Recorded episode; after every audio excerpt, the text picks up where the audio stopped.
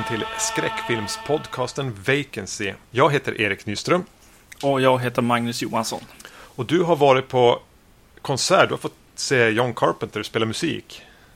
Eh, precis, jag var till eh, eh, Malmö. Vi skulle väl egentligen ha pratat om det här i förra avsnittet, men eh, det var redan inspelat innan jag åkte.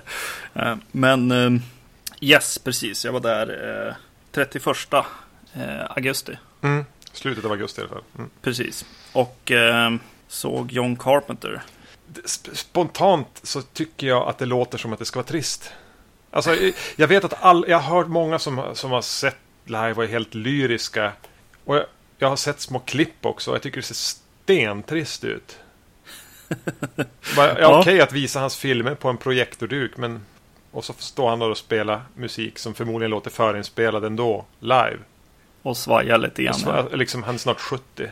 Eh, precis. Eh, det var ju eh, vad jag trodde också innan. Eh, jag trodde framförallt att eh, det här bandet bara, mest skulle bara stå och liksom hålla på någon ratt. Mm. Eh, men eh, de spelade ju allting live och det var, var ja, men gitarr och bas och trummor och så också. utöver då synt, syntarna som spelades av han och hans son. Det var inte kraftverkkänsla. Nej, precis. Utan det var, eh, det var live-känsla mm. definitivt. Eh, som var lite härligt liksom. Det var eh, kul med två syntar och, och så också. Att, ja, men att de spelade live så att säga. Han spelar ju själv liksom inte lead eh, synt heller. Utan ja, han stod ju mycket bara svajade. Eh, var, var på scen. Mm, precis, och eh, kände sig som en rockstjärna gissar jag. Det här måste ju vara någon gammal college-dröm för han som går i uppfyllelse. Ja, man får ju en sån känsla när han gjorde eh, såna här låtar till ja, Big Trouble in Little China bland annat. Så gjorde de någon, någon sån här liten eh, löjlig låt. Mm. Eh, och sådär till. Spelar de den? Nej, nej, nej, nej. Eh, inte just den. Nej, men det var ju som häftigt och att det var, vad det, ja men att bara vara i samma rum som John Carpenter tyckte jag var häftigt och någonting som man inte trodde man skulle vara. Nej, Sådär. i och med att jag har trott att han har varit döende i åtminstone tio år har jag som bara gått och väntat på, på nyheten om hans död i lungcancer. Ja, precis, exakt. Lite så.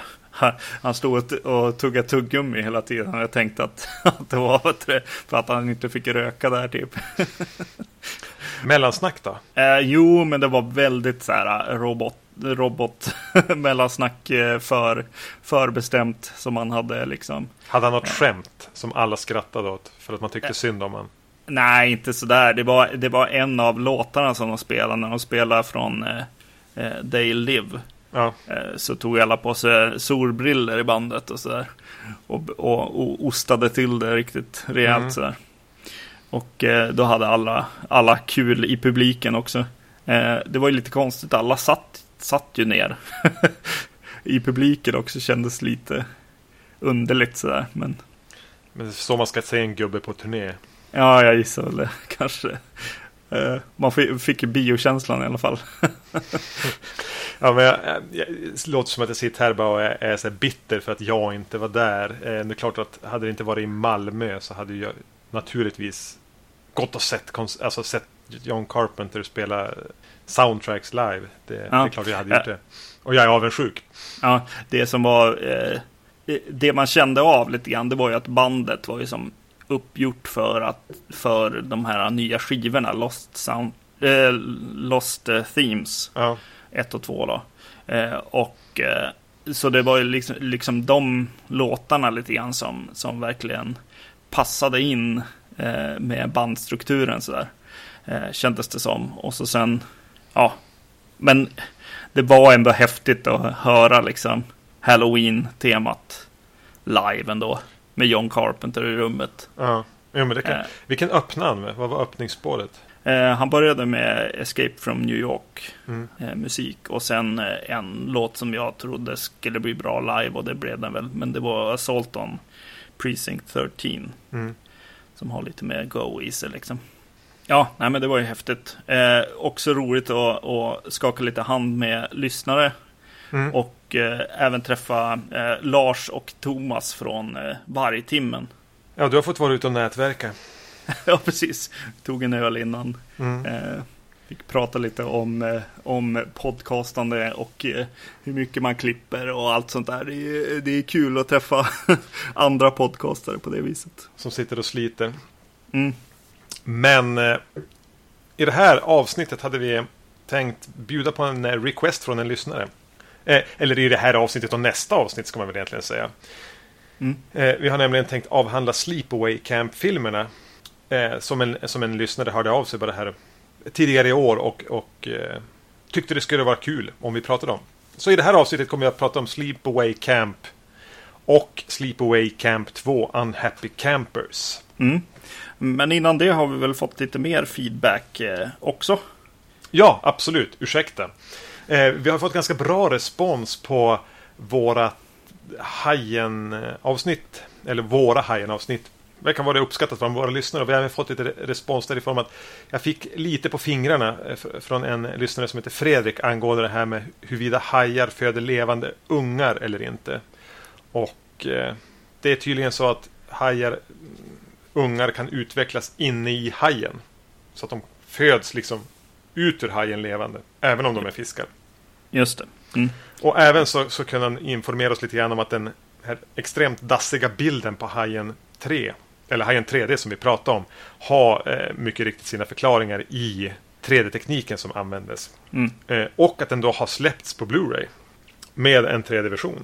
Ja, precis. Ja, eh, precis. Jag såg det just när vi hade spelat in eh, programmet. Så, så dök det upp någon, eh, någon box som eh, kanske det var till och med. Där den ingick då. Kommer du att köpa den? Eh, nej, inte, inte i första taget. Eh, men det är kul att, att veta att de här 80-talsfilmerna ändå, ändå går att göra det med. Liksom.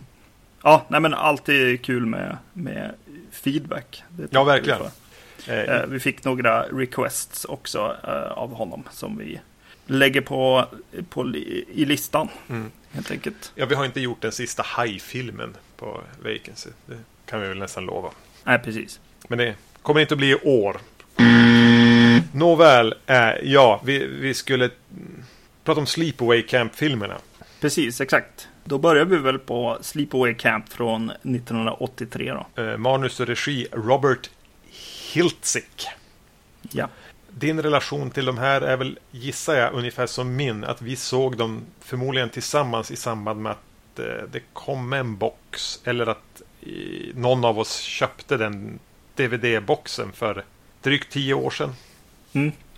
eh, exakt. Eh, det här var väl en, en DVD-box som fick lite problem. Ja, de hade en sån här First Aid Kit alltså med Röda Korset-loggan på. Så en utgåva. Ja. Precis, och Röda Korset, korset får man inte ha. Eh, det är någonting jag känner till som spelutvecklare. Får ni inte ha det på Medikits? nej, precis. Nej. Eh, Ganska säker på att jag spelar spel där de har det. Unauthorized, men det, var, det här var ju säkert 93 då. Ja, precis. Eh, vi vi eh, får hitta på liknande saker. Helt enkelt varje gång. Ja, man sätter en röd ruta med ett vitt kors i kanske. Ja, precis. Ja. Schweiz flagga även. Ja. Ehm, ja, men vad handlar Sleepaway Camp om? En, en olycka i, i samband med bad eh, är vår, den här pri- eh, den som sätter upp bakgrunden till händelserna som sen kommer. Där, där no, no, någon verkar dö. Eller omkomma. Vi hoppar in framåt i tiden där två, vad det ska visa sig, kusiner åker iväg på, på kollo. Mm. Eh, de heter Angela och heter han Richie Richie. vinkas adjö av den enes mamma. Eh, och sen åker de på ett kollo och där börjar både ledare och andra barn dö. Jag, jag tycker mig höra redan i introduktionen här att, att vi bör eh, signalera en stor fet spoilervarning på det här avsnittet. Mm. Eh, och nästa avsnitt eh, för att eh, Annars, det går inte att prata om Sleepaway Camp eh, och framförallt inte serien utan att eh, spoila en hel del. jag skickade iväg något eh, meddelande till dig i panik när jag satt och såg andra filmen. Bara, Visst får vi spoila här, annars kommer jag inte kunna säga någonting. Nej, precis. Eh, men vi kommer väl till det som är spoiler-territorier. Mm, mm, mm. Uh, jag tycker det är lite roligt hur den där filmen börjar. Att, är, att han dedikerar den till uh, sin mamma. Mm. Som, som är en, en go-getter, en doer. En doer. Mm. Vilket ju har inspirerat honom till att, till att göra den här filmen till exempel förstås. Eh, såklart. Eh, men det är lite kul att det kommer en, en hyllning till mamma när det, när det är en, en film som handlar om ganska skumma eh, familjeförhållanden mm. och så vidare. Men man blir alltid lite glad när någon regissör väljer att, att dedikera den till sin, vad man förstår är döda förälder.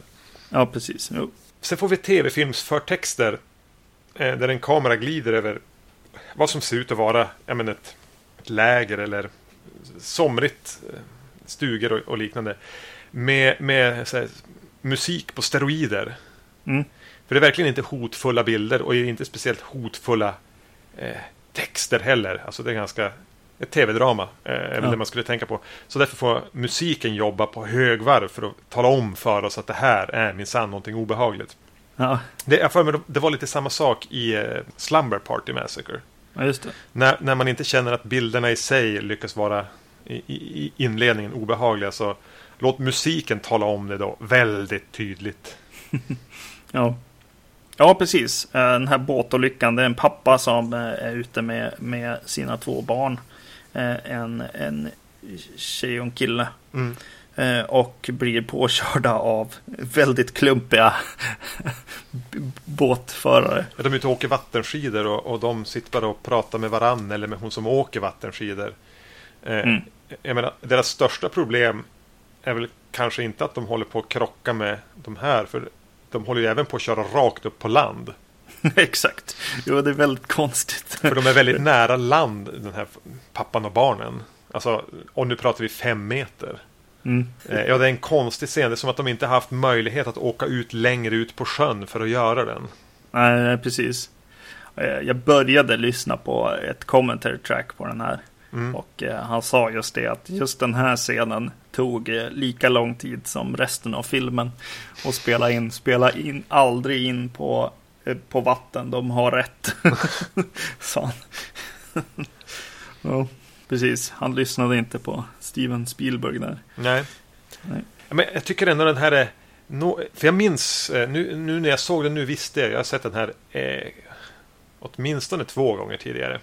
Mm. Eh, så jag visste ju liksom vad som skulle hända. Jag tycker ändå att jag kunde minnas när jag såg den första gången att de lyckas hålla det något sånär vagt vad som egentligen blir konsekvenserna av den här båtolyckan. Ja. Eh, för när man sen då kastas in lite längre in och får träffa, vad är det, åtta år senare eller någonting. Mm, precis.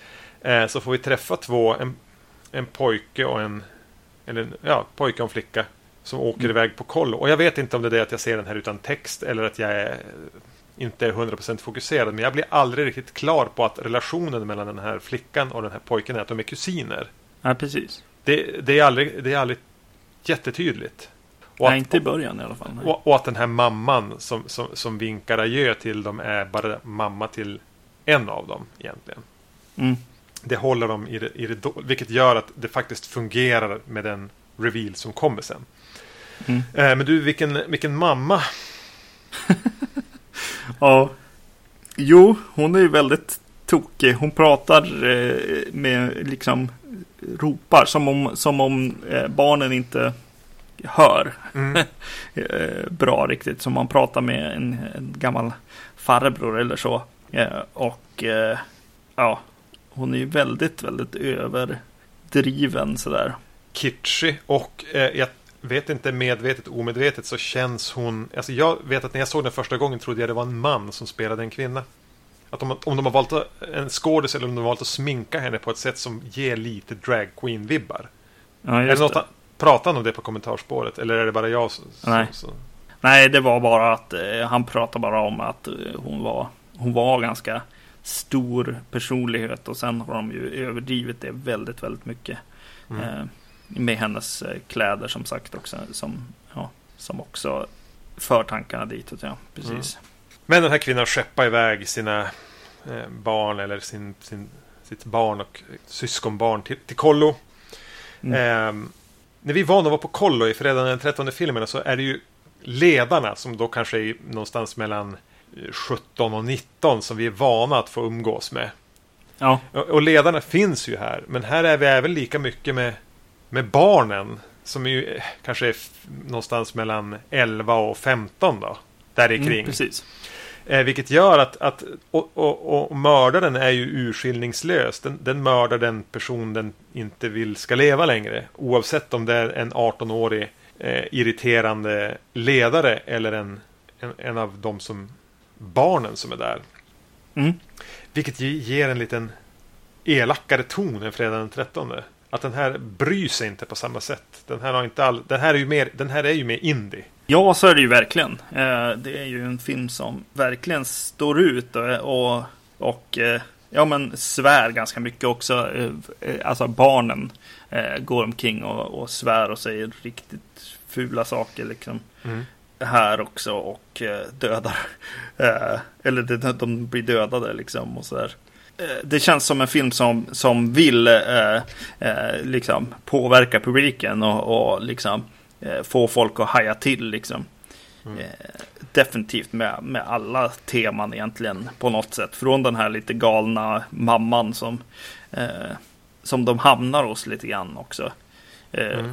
Till ja men, ja men alla svordomar och morden och allting här. Och den kom, definitivt.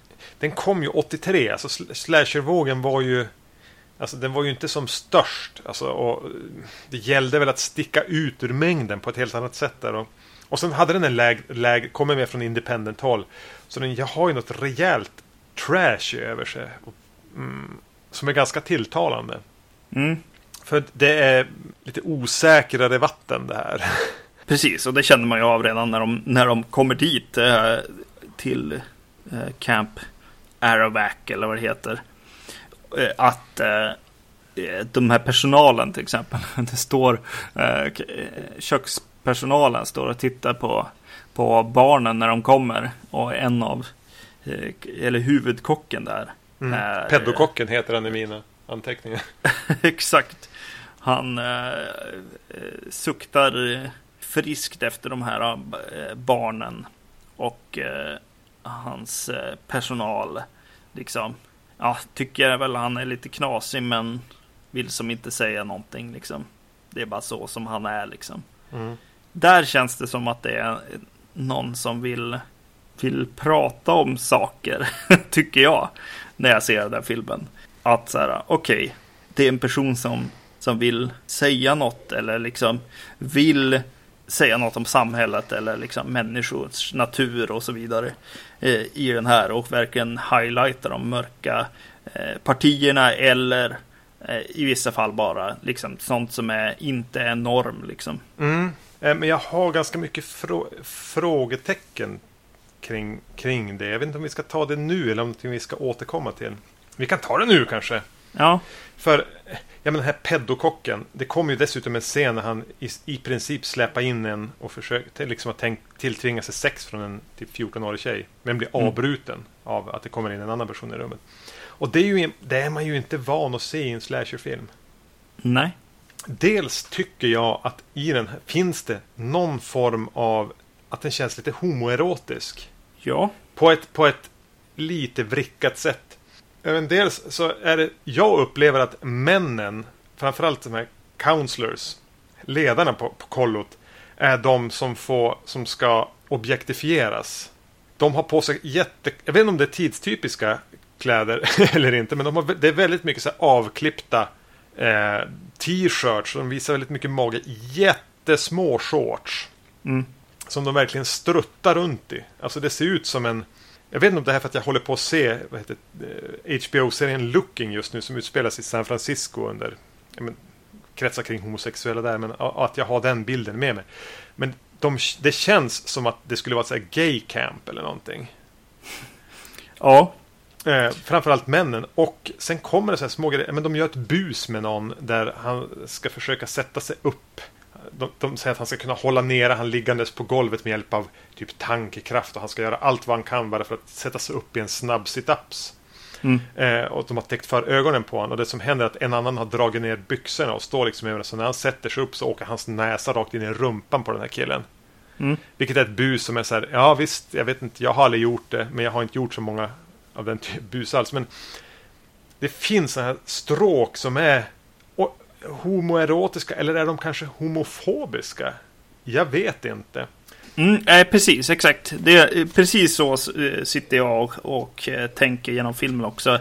Eh, just eh, nak nakenhet är ju eh, ex exklusivt eh, på männen egentligen. Mm. Eh, det är eh, en, en av tjejerna som är så här stropptjejen som liksom man inte ska tycka om så här. Hon, eh, hon är, det är lite konstigt, eller intressant tycker jag, att så här bara, ja, men hon har en baddräkt tidigare i filmen och sen är hon och, och hånglar med någon eh, i en scen. Och så sen i nästa scen så har hon eh, eh, bikini på sig. Mm.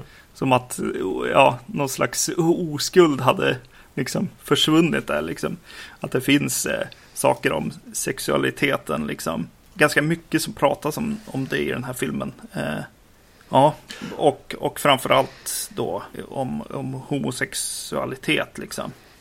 Precis. Go f- fuck a man och sånt säger någon till en, en av grabbarna där. Och, Och ti- tilläggas bör ju då att det som blir som ett successivt avslöjande är ju att eh, pappan här som vi ser i den här båtolyckan i början. Det visar sig att han exakt vad som har hänt med mamman där eller hur det ligger till. Men han lever ju i relation med en man. precis, som ser den här olyckan eh, tidigt i filmen Mm. också. Eh, Och Mm. jag tror att det är oundvikligt att komma in på twisten nu om vi ska fortsätta det här resonemanget. Följa det Ja. löparlinan ut. Men eh, vi har ju presenterats för den här Angela och Richie. Eh, och någonstans vill de väl hålla lite grann möjligt att någon av dem ska vara mördaren genom hela filmen. Kanske. Ja. Eh, men det visar sig ju vara att Angela är den som är mördaren. Men hon är egentligen inte Angela utan hon är en Peter. Pojken som överlevde den här första olyckan. Medan hans syster och pappa dog. Vilket gjorde att han fick flytta till sin moster eller faster. mm. Eh, som eh, ju är den här tokiga kvinnan vi fick träffa i början. Som, som alltid hade velat ha en flicka. Och väljer därför att uppfostra den här Peter som Angela. Mm. Och det är där vi kommer in på grumliga territorier. För hon är en pojke uppfostrad till att, bli, att vara en flicka. Ja. Eh, och hon, man får även se en flashback där, hon, där de här barnen tittar in. När de ser liksom pappa och pappas pojkvän har liksom, även om de har sex eller om de bara sitter och pussas i sängen.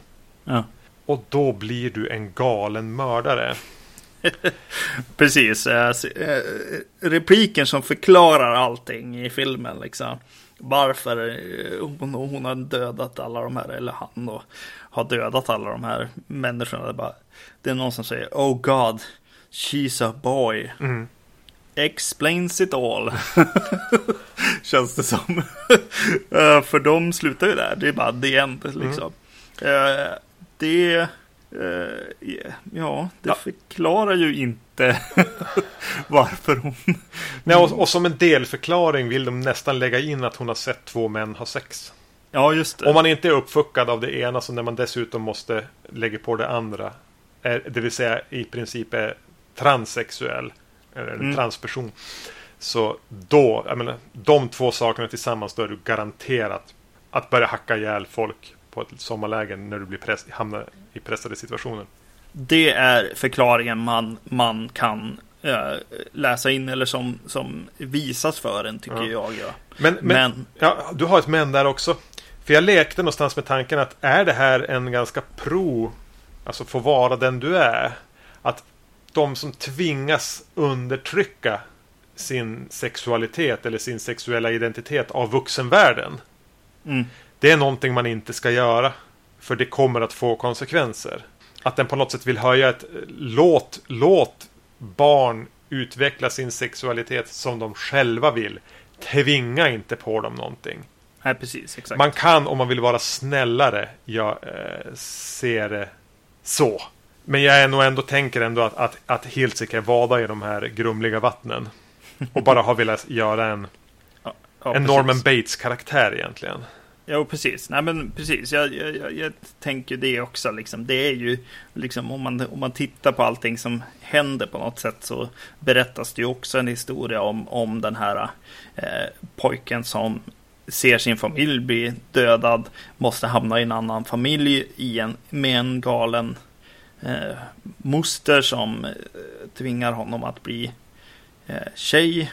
Eh, och sen så hamnar hon i de här situationerna med, med kocken till exempel som, som vill våldta henne och eh, eller ja, honom då.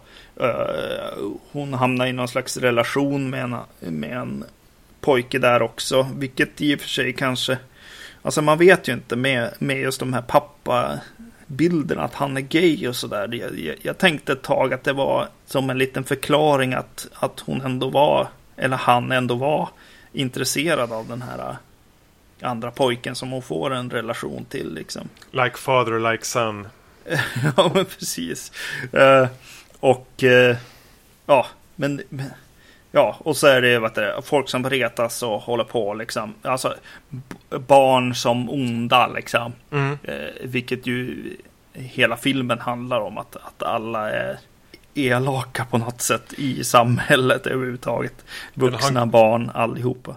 Den har en ganska deppig människosyn den här.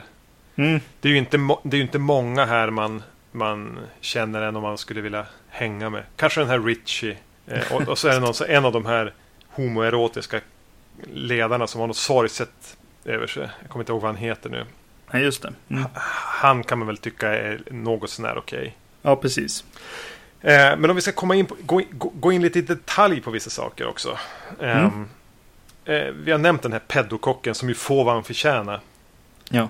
Eh, han väl, det välts en, en stor gryta kokande vatten över den. Mm. Och han ligger och skriker.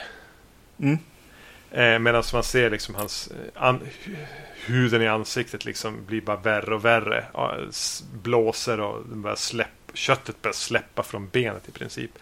Och han dör ju aldrig ens. Nej. Utan han förs iväg med ambulans skrikandes med liksom bandage. Ja. Det är jävligt sadistiskt. Ja, precis. Ja, men det är ju det här mörkret på något ja. sätt som filmen har över, överlag. Liksom. Det otämjda. Mm. Det, och det är ju det första mordet vi får. Mm. Så den jobbar ju egentligen inte det här med många slasherfilmer brukar försöka ha någon slags stegring ändå mer eller mindre uttalat att, att första mordet vi får se kanske inte ens vi får se. Eh, och sen att de ska bli värre och värre eller obehagligare eller eh, mer, mer, mer och mer spektakulära. Men här får vi ju nästan det värsta först. Nej, nej. men, men det, den, sätt, den lägg, sätter ju ribban ganska högt. Mm, mm. Och sen slänger väl morden lite hit och dit. Ja, precis. Jo, det gör den. Eh, det, det, är också en film som, alltså på grund av budget förmodligen, eh, som, som jobbar i eh, the aftermath. Vad mm. heter det på svenska? Efterdyningarna. Eh, precis av morden snarare än själva morden. Ofta är de liksom eh, off-screen eller, eller liksom eh, lite eh, jobbade, kringjobbade på något sätt ändå. Tänker du på de eh. här sovsex-incidenterna? Eh, precis den och eh, men även liksom det här mordet. Liksom, ja men okej, det är någon som faller med en med, med vattnet liksom. Men sen får vi verkligen se det hemska som har hänt mm. eh, efteråt. Och, och samma sak med en, en scen där, där eh, det kastas in ett sånt här eh, getingbo. Eh, ja, i något duschrum. To toalettbås är det väl? Ja, just det, precis. Och eh, där är det också, också så att det är liksom efterdyningarna som, man, som är det grafiska. Liksom. Mm. Eh, det är väl ett sätt att göra det liksom, eh, billigare, men det blir också lite av det här sadistiska, liksom, att man vill ligga kvar och verkligen se vad som har hänt. Liksom.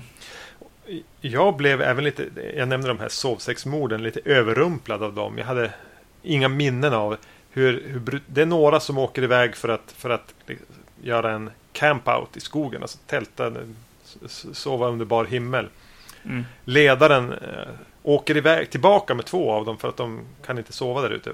Lämnar kvar, tänker att jag åker och skjutsar tillbaka dem och åker tillbaka. Fyra, ja. fyra som har betett sig illa mot Angela tidigare. Och när han kommer tillbaks så ligger det bara liksom sovsäckar som är och döda människor som är upphackade, alltså verkligen sönderhackade.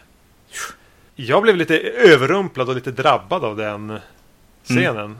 Mm. Mer än vad jag hade räknat med. Det här mordet är typ det enda som eh, regissören i, i någon intervju jag såg också eh, känner att han tog det för långt. eh, tyckte han. Att det skulle han ha gjort eh, annorlunda. Det lät fortfarande som man skulle ha kvar det, men kanske inte så vad... brutalt. Jag vet inte. För vi får ju aldrig se det mordet. Nej. Vi ser ju bara efterdyning, alltså bara resultatet av det. Ja. När någon har hackat sönder de här återigen ganska unga personerna. Ja, det var det han sa. Att det var det som påverkade mig av, av det som finns i filmen. Liksom. Mm. Men vi har, ja. eh, du nämnde henne tidigare, hon som väl målas ut som den, som den största skurken här. Som är, som är av, av besökarna, inte av ledarna. Det finns som en ledartjej där som är elak och så finns det en, en av de unga kvinnorna som är som, som barn där som är ja, men taskig. Mm. Eh, och sättet hon dör på hade jag också förträngt tror jag. Eh, det visas bara med liksom en skugga på hur hon trycks ner i sängen och hon sitter och så här plattar håret med en sån här plattång. Vilket är ett redskap som jag alltid när jag har sett dem har tyckt är obehagliga. Jag får bara mycket obehagliga vibbar bara av att se en sån här plattång. Mm. Eh, och man får se skuggan på väggen. Jag tänker, gör mördaren nu det jag tror att hon gör med den här plattången? Eh, ja, precis. Eh, det är det som händer. Mördaren typ våldtar ju ihjäl den här 14-åriga tjejen. Med en plattång. Ja. Glödhet platt. Ja, det är, mm. eh, precis. Det är ju just det här bara. Ja, men okej, det här är den här elaka tjejen som säkert kanske regissören har varit med om. Eh, all, många kanske har varit med om någon sån här person i, i ja. skolan eller så. Men det finns ju någonting i i en sån person som är liksom, som egentligen bara vill bli liksom älskad och bekräftad och sedd. Ja, precis. Jag tycker hon skriker det i den här karaktären. E exakt. Eh, och eh, då hennes död blir ju absolut alldeles för mycket. Mm. eh, det är hon ju inte förtjänt av. Utan hon är ju snarare förtjänt av liksom en bättre eh, miljö. och en kram. Och, och, och att någon ska säga att du duger som du är. Eh, exakt. Jo, det här tycker jag är... Det här, här blir jag illa berörd av. Jag, mm. det, det, känns inte, eh, inte helt genomtänkt på något sätt. Det, det känns... Det är bland annat här då som, som filmen känns lite så här vild och okontrollerad på något sätt. Ja, men det blir också på det här. här blir, den, blir, den tar sig an någonting den inte riktigt klarar av att hantera. Eftersom mm. den är ju bara en billig slasher. Ska den verkligen så här, våldta ihjäl 14-åringar då? Jag vet inte, blir det, det blir ju ännu värre med tanken på att det är en jämnårig som, som gör det här. Eh, precis, och eh, eh Ja, och så med, med tanke på att eh, Ja men precis. Ja men det är ju en filmskapare som verkligen hatar såna här eh, tjejer. Helt enkelt. Från sitt liv på något sätt. Det är det, den känslan man får. Ja men den mobbar, mo mobbaren, den mobbades revansch fast uh, fångat på film. På ett ja. sätt. Fant fantasier om, om hämnd på de som förmodligen sa taskiga saker till, till Robert Hiltzik när han var 15. Ja, precis. Ja. Men herregud. Eh, gör som alla andra. Drick sprit istället. exakt. Eh, exakt, precis. Eller som jag just sa kanske. Ja, var så här bara, ja men ge dem en kram istället. Mm. Liksom. Eh, vilket ju också är lite att se ner på folk kanske. Eh, men eh, ja, en gång, än en gång lite så här, vad, alltså vart ligger liksom Robert Hiltzik här liksom? Med just det här, ja men allt som vi pratar om liksom med de snygga killarna och allt det där liksom. Mm. Det blir så... Ja, det blir lite underligt här. Eh, kvinnor får ju inte, inte plats eh, helt enkelt. Och så varvas filmen hela tiden mycket med så här kollobus. Med lite spratt, oskyldiga spratt som egentligen inte är så viktiga för handlingen. Eller sånt som jag antar att man gjorde på kollo. Jag har aldrig varit på kollo. Och, och den har ju hela tiden även stråk av, av lite komedi i sig. Som många slasherfilmer har. Framförallt redan de trettonde filmerna. Mm. Eh, Men det gör att det blir en ganska konstig mix här med saker som är jobbiga och eh, mörka och lättsamma och, och, och drabbande och inte okej. Precis. Mm. Ehm, Vi måste väl nämna slutet också. Det absoluta slutet är ju, alltså det är väl det den har varit känd för, är ju sitt, sin twist på slutet. ja, precis. Och det avslöjas ju först i sista scenen. eh, Några rusar ner till stranden och hittar Angela som då skurit huvudet av någon, något barn. Eh, och står naken. Alltså, full frontal. Det visar sig vara en pojke. Och, eh, med ett konstigt så här, gapande leende som bara väser. Mm. Och det är ju lite obehagligt. Håller i en blodig kniv också. Det är ju obehagligt. Jo. Jo, det är det. Det, det är ju också för att det, det känns så onaturligt liksom Ja. också. Eh, i just att hur de har gjort det här. Eh, rent tekniskt liksom gör att det också känns onaturligt liksom. eh, I liksom hur ansiktet liksom sitter på huvudet och sånt där. Så klipper de till en närbild. Och det är nästan som att det är en frysbild hela tiden. Ja, precis. Ja, nej, men eh, Men det blir en effekt ändå. Trots att, Ja. det ser, trots att man förstår. Man köper ju inte effekterna de har använt sig av fullt. Absolut inte. nej. Men, men det, blir ändå en, det blir ändå en effekt i det som gör att det känns men, disturbing och, och obehagligt. Alltså jag tror att många som har sett den här liksom i yngre ålder, när vi såg fredag den 13 liksom. Mm. Alltså det man ser på intervjuer och sånt eller, eller bilder från om skräckfilm liksom.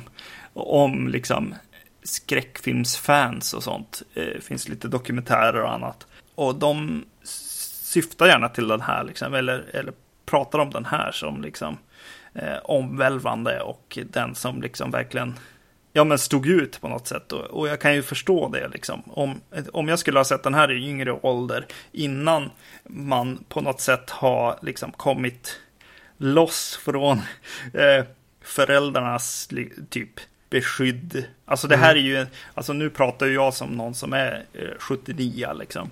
Eh, och, och är uppfödd i, i lite av en annan värld än vad vi har nu liksom.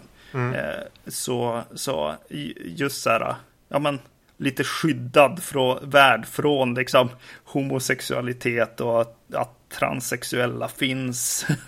och eh, ja men så vidare. Eh, den här kocken till exempel. Eh, och eh, och eh, pappan som är gay där och sådär.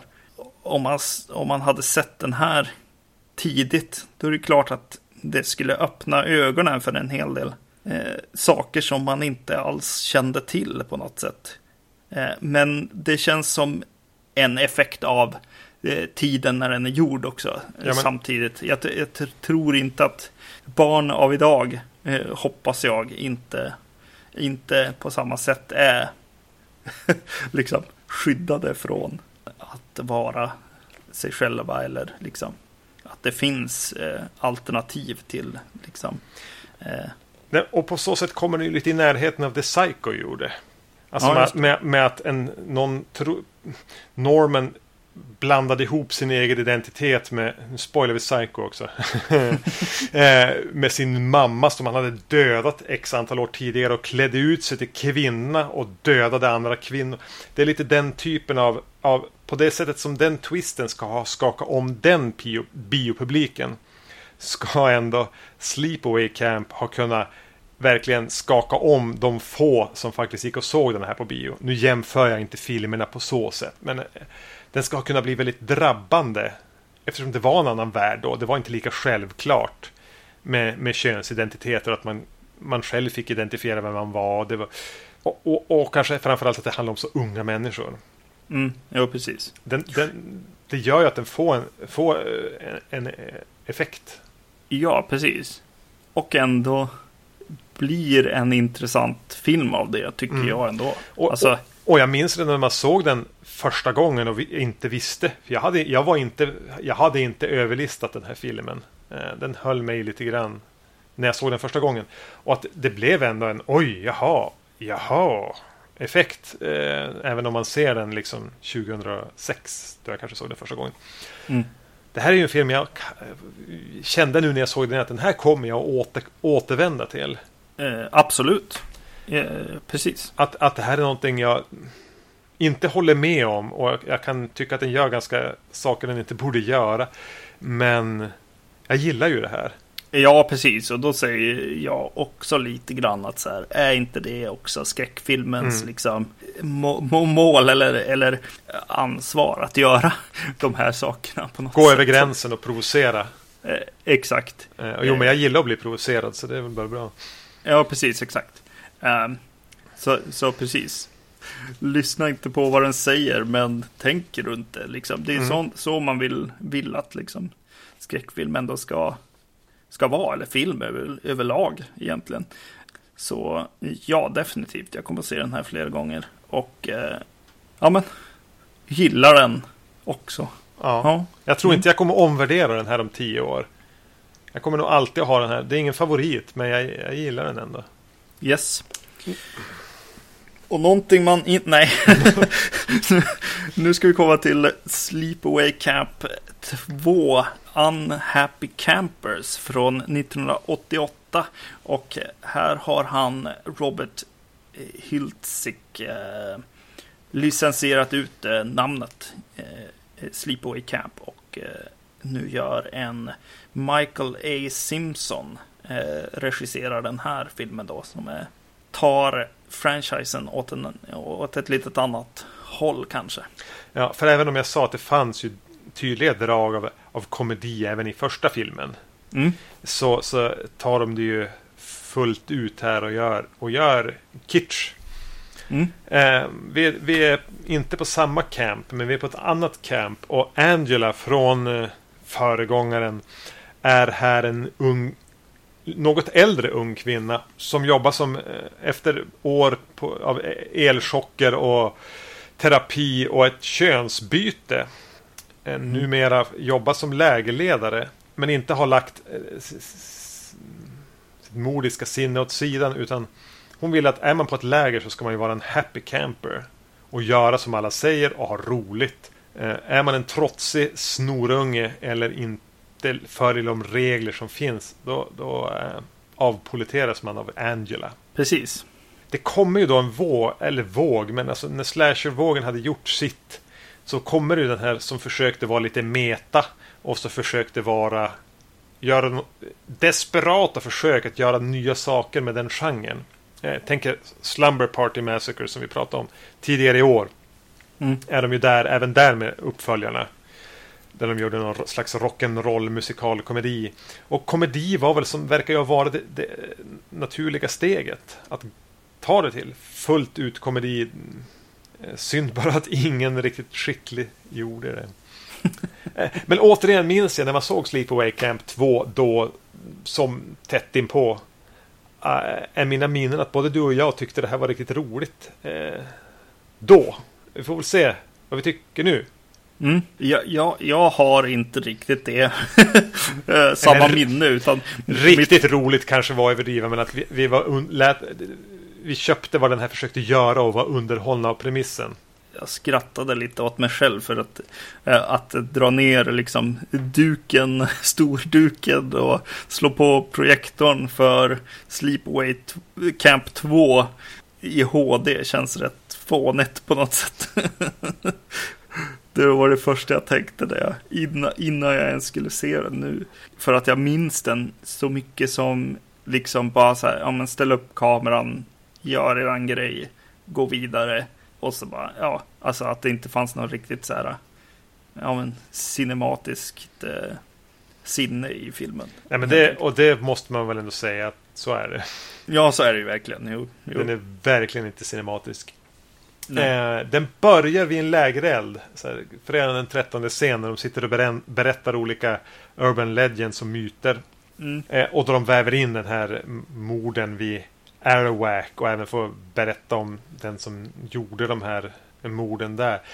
Den scenen den påminner så mycket, som är egentligen lyft från någon av Fredagen den 13 filmerna. Eller från alla parodier på Fredagen den 13 och allting. Den är sån klassisk att den tycker jag ändå är rätt mysig. Ett bra sätt att börja en, en, eh, den här filmen på. Jag, jag känner också att de, de gör en första liksom, spökhistoria som de berättar där. Och jag bara, jag hela tiden sitter och bara, "Vi- vilken film är det här? Vad är det de, de berättar Mm. Liksom historier runt? Jag försökte verkligen lista ut vilka det var. Det var så, var, låg verkligen på tungan att, att så här, det här är bara synopsis för, för någon av de här skräckfilmerna som har sett.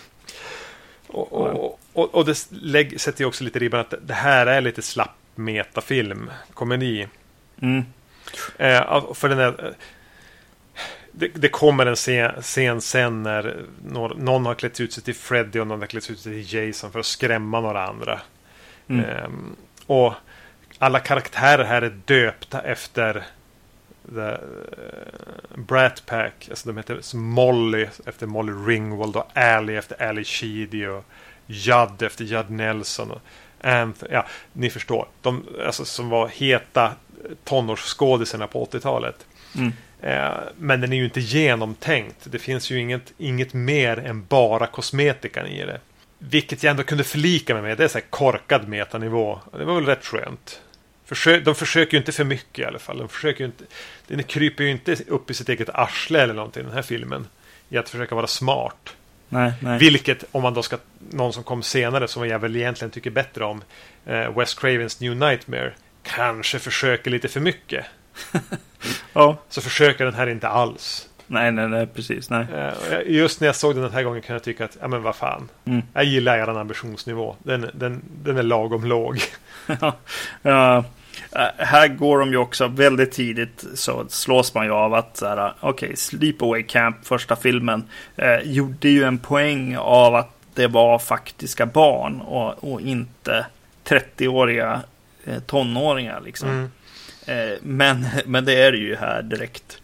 Eh, att, att ungdomarna i filmen, liksom, vem, vem är ledare och vem är eh, barn, liksom, det, det vet man inte riktigt. För de är jämnåriga allihopa. Liksom. Alla får då kö- köpa alkohol på systemet. Ja, precis. Ganska snabbt så kommer den här filmen in i in i ett skeende liksom där jag inte kan notera liksom saker om varje scen utan jag känner att så här okej, scen 1 det händer någonting kanske lite så här eh, något busigt och så Angela ser det hända Mm. Scen 2. Angela dödar inblandade, inblandad tjej framförallt. Eh, och sen så är det scen 3. Så är det bara, ja men se scen 1. Scen 4, se scen 2. Det bara, Mm. det går runt så helt enkelt. Precis som ett Saturday Night Live-avsnitt som, som har hakat upp sig. Exakt. Jo men det är ju så. Det är ju verkligen bara eh, goofs och sen eh, mördar hon någon på, på ett litet så här roligt sätt med sitt eh, så här checka leende på något sätt eh, som hon ändå har liksom. Lite Eh, så här frikyrkligt. Ja, precis. Hon spelas ju här av eh, Pam Springsteen. Mm. Bruce Springsteens lilla syster. Ja, precis, exakt. Eh, Det här har ju också med, som du säger, så här, namngivningen av, av karaktärerna att göra, tycker jag. Alltså att det är väldigt mycket så här, de och dems syrra är med i den här filmen Mm. lite grann. Eh, Pam Springsteen och så är ju, vad det, eh, Renee Esteves tänker du ja på. precis, Charles Sheen och Emilio Esteves syrra är ju med i den här filmen. Du menar att de fick sina fick de här giggen på grund av det? Inte på grund av deras bra audi- starka auditions? Nej, det, men alltså det är väl samma sak egentligen med, alltså typ Halloween var väl likadan liksom. Att så här, va, Åh, det är ju hon i Psychos dotter. Mm. Henne tar vi. lite, lite för att knyta ihop de här Ja. eh, två sakerna liksom. Halloween och Psycho. Eh, Men ja, ja, här känns det lite som sån typ av casting. Man tänker hela tiden vems brorsa är det där och vems syrra är det där. Liksom. Mm, man blir nästan så att man sitter och utgår från att alla ska ha en sån koppling. Mm. Kanske är någon fler än de två jag nämnt, det vet jag inte. Mm. Vilket hopplöst namn Pamela Springsteen är att säga för övrigt. Det är inget eh, kändisnamn. Pamela Springsteen. Alltså det tar en, det tar en kvart att ta sig igenom namnet. Eh, hon är ju ganska kackig i sitt skådespel och, och, och repliklevererande. Men jag tycker ändå att för den roll hon gör så har hon som någon slags energi och charm som krävs. Ja, alltså precis. Eh, ja, hon blir ju på något sätt ändå höjdpunkten mm. Eh, i, filmen, i de här scenerna liksom. För att hon är sådär frikyrkligt käckt liksom. Eh, som, som karaktären kräver liksom. Ja, nej men alltså för det, för det den här filmen är så tycker jag att hon funkar väldigt bra. Mm. Ändå. Det kommer alltså, hon ska ju ha lite one-liners som hon kämpar sig igenom också.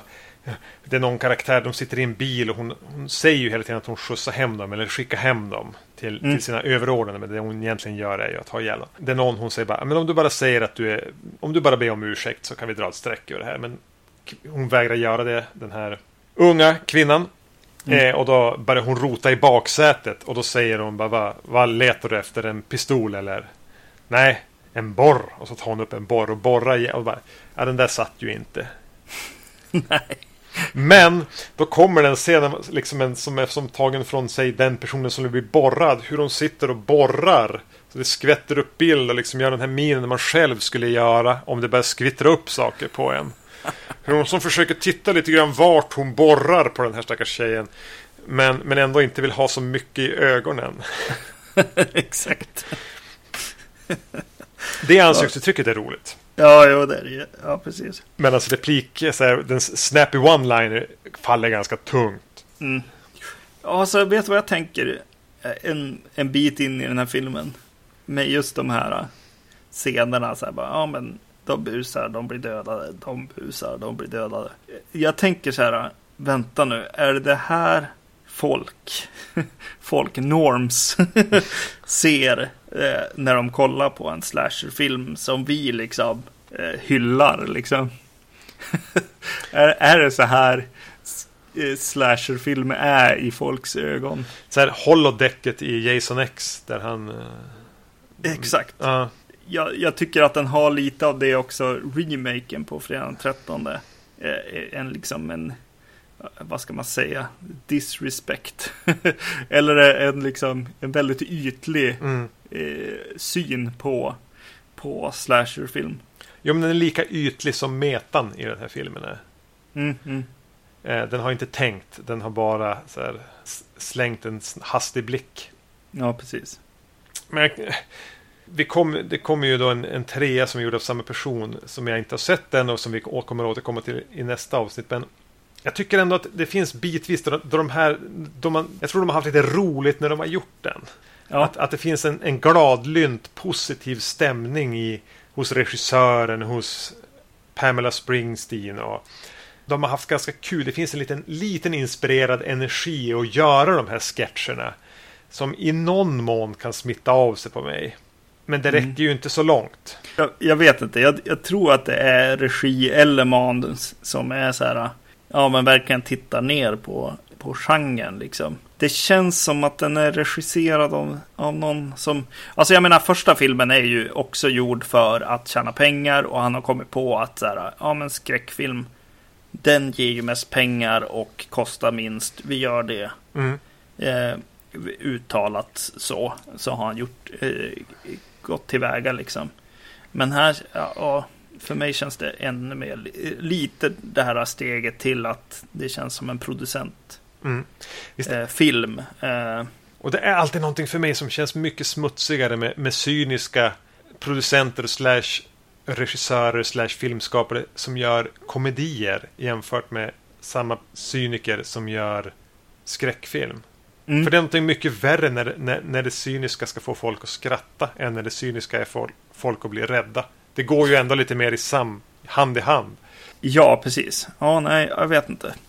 Eh, ljusglimtarna eh, för mig blir till slut den här eh, det här som är ganska cyniskt. Som är så här, oj, vi, vi ska visa en massa bröst i den här filmen. Ja, Men till- jäklar vad bröst de ska visa. Ja, men till slut blir det ändå den karaktären som jag kan tycka är ganska bra ändå. Alltså den visar på att så här, ja men hon använder ju ändå killar för Är det här Sex. Ä- Ally? Ärliga. Ja, jag har gjort en notering. Alltså, det, är den, det är den intressantaste karaktären i den här filmen. Mm. Gillar eh, sexscenen där. Och eh, just hur den slutar. Det känns nästan som att han inte ens, ja men, eh, får avsluta. Nej, Eh, utan utan hon, hon, hon är färdig. ja, det här var ju kul säger hon typ. Och så bara går hon därifrån typ. Jag är färdig med dig men nu. hon känns så här frustrerad och olycklig, kåt eh, och, eh, och är ju på något sätt också en bad girl. Alltså hon, är, Mm. ju, hon är ju filmens eh, skurk på något vis. Men eh, sammantaget är det kanske den mest intressanta karaktären som de då verkligen ska plåga ihjäl sen. Ja, just det. Ja. Vi först knivhuggen i ryggen på ett lite obehagligt sätt. Och sen ska hon, dränks hon i ett, ett riktigt jävla grisigt utedass. Och få blodiglar i ansiktet. Också ja. Mm. Eh, eh, precis, knivhugget där. Ja, men det är väl ändå den läskigaste liksom, grejen. För det känns liksom. Mm. Eh, det känns som någonting man kanske skulle kunna uppleva själv. Eller ha, ha varit med om att få ont av någonting. Liksom. En Hon sticka nästan. Liksom. Ja, precis. Hon får bara snabbt knivhuggen om det är en eller två gånger i ryggen. Och det, det är mer det här att det gör så jävla ont att det hindrar henne från att kunna slåss vidare ordentligt. Eller fly ordentligt. Och så sen så gillade jag, alltså efter att, det- att det bara var så här repetering av, av scener liksom. Så gillade jag verkligen när hon, eh, Angela, till slut får sparken. Point of no return på något sätt. I filmen. Och där är det verkligen, ja men nu, nu vet jag faktiskt inte vad nästa scen är. Vart den kommer att ta vägen liksom. Så jag gillade att hon fick sparken där på kontoret. Och den, den, den tar sig lite för mig i, i slutet. Alltså, det är roligare än resten av filmen att hon har det här skjulet och, och lite så här eh, eh nästan den här läskiga middagsscenen i, i Texas Chainsaw Massacre eller alltså man får den känslan. Hon går runt bland liken eh, när hon fortfarande har två vid liv då tror jag. Som Ja, Som har precis. tagit till fånga och pratar om eh, typ Åh, det är så mycket gift i maten nu för tiden och hoppas verkligen att pommes frites för jag kan inte säga nej till pommes frites. Alltså, mm. Ja, precis. Ha en liten monolog, psykopatmonolog. Ja. Det var i alla fall någonting annorlunda än resten av filmen och eh, eh, som jag redan var less på sedan länge. Så det, ja, jag vet inte, uppskattar jag väl. Eh, Men så här, lackmustest, om du har sett 20 minuter av den här filmen och inte är charmad av Angela eller Pamela Springsteen, slå av. ja, För det är det som håller mig. Jag blir ändå lite charmad av hennes så här, eh, ganska hundraprocentiga satsning med begränsad förmåga som Angela. precis. Eller om du är ett stort Bruce Springsteen-fan kan det väl vara kul att se vad, vad hans lilla syster gjorde när han inte tittade. Precis, ja. Hon hade lagt av. Hon gjorde typ den här eh, uppföljaren och någon biroll i ytterligare någon film. Nu jobbar hon tydligen som fotograf. Okej. Så, såg några bilder så här ganska nyligen med, med familjen eller med Bruce Springsteen och hans fru och då var hon med. Ja, okej. Mm. Mm. Slutar med Halloween-typsnitt i eftertexten. Tänkte jag inte på. Men Nej, men du har garanterat rätt. ja. eh, Vi får se hur det här tar sig. Vi, vi kommer då i nästa avsnitt att, att ta den som är en direkt uppföljare till Sleepaway Camp 2, nämligen eh, trean. Och sen kommer vi att avhandla fjärde filmen. Som jag inte har sett. Nej, precis. Eh, Return to Sleepaway Camp. Eh, eh, gjord av originalgänget och regissören. Och väl som jag har förstått det, eh, som ignorerar tvåan och trean. Ja, ja precis, exakt. Eh, precis. Det ska bli kul att se den då. Mm. Ja, litet projekt som liksom bara dyker upp för att de här eh, skådespelarna och regissörerna åker runt på sådana här olika horrorkonvent. Liksom. vi, vi borde göra en till film, ja. Jo, Efter, borde. efter tio år av det så blev det en film. Eh, Precis. Eh, för, första filmen har tydligen levt, levt kvar väldigt starkt efter, efter att en, ett eh, superfan har haft en hemsida som har hållit den vid liv. Eh, ända tills de här DVD-erna och, och det dök upp då. Men det, det kommer i nästa avsnitt. Eh, s, bara göra en liten, liten plugg själv. ehm, för att jag har varit med och gästat eh, i musikpodden Kärlek och Knaster igen. Och pratat musik. Jag har pratat om eh, Magnolia Electric Company eller eh, Jason Molina eller Songs of Haya. Hur man nu vill uttrycka det. Eh, googla på Kärlek och Knaster då, så hittar ni min närvaro där. Om man är intresserad av att höra mig prata om annat än film. Men eh, Vacancy, vart hittar man oss? Ja, på vår hemsida kanske? Ja, vacancy.se iTunes finns vi. Vi finns på Facebook. Vi finns på filmfenix.se. Och vi tar gärna emot fler requests eller kritik eller synpunkter på någon av tidigare nämnda medier eller på podcast at vacancy.se. Eh, Men vi återkommer som sagt var inom kort med mer Sleepaway Camp. Ja, hej. Hej!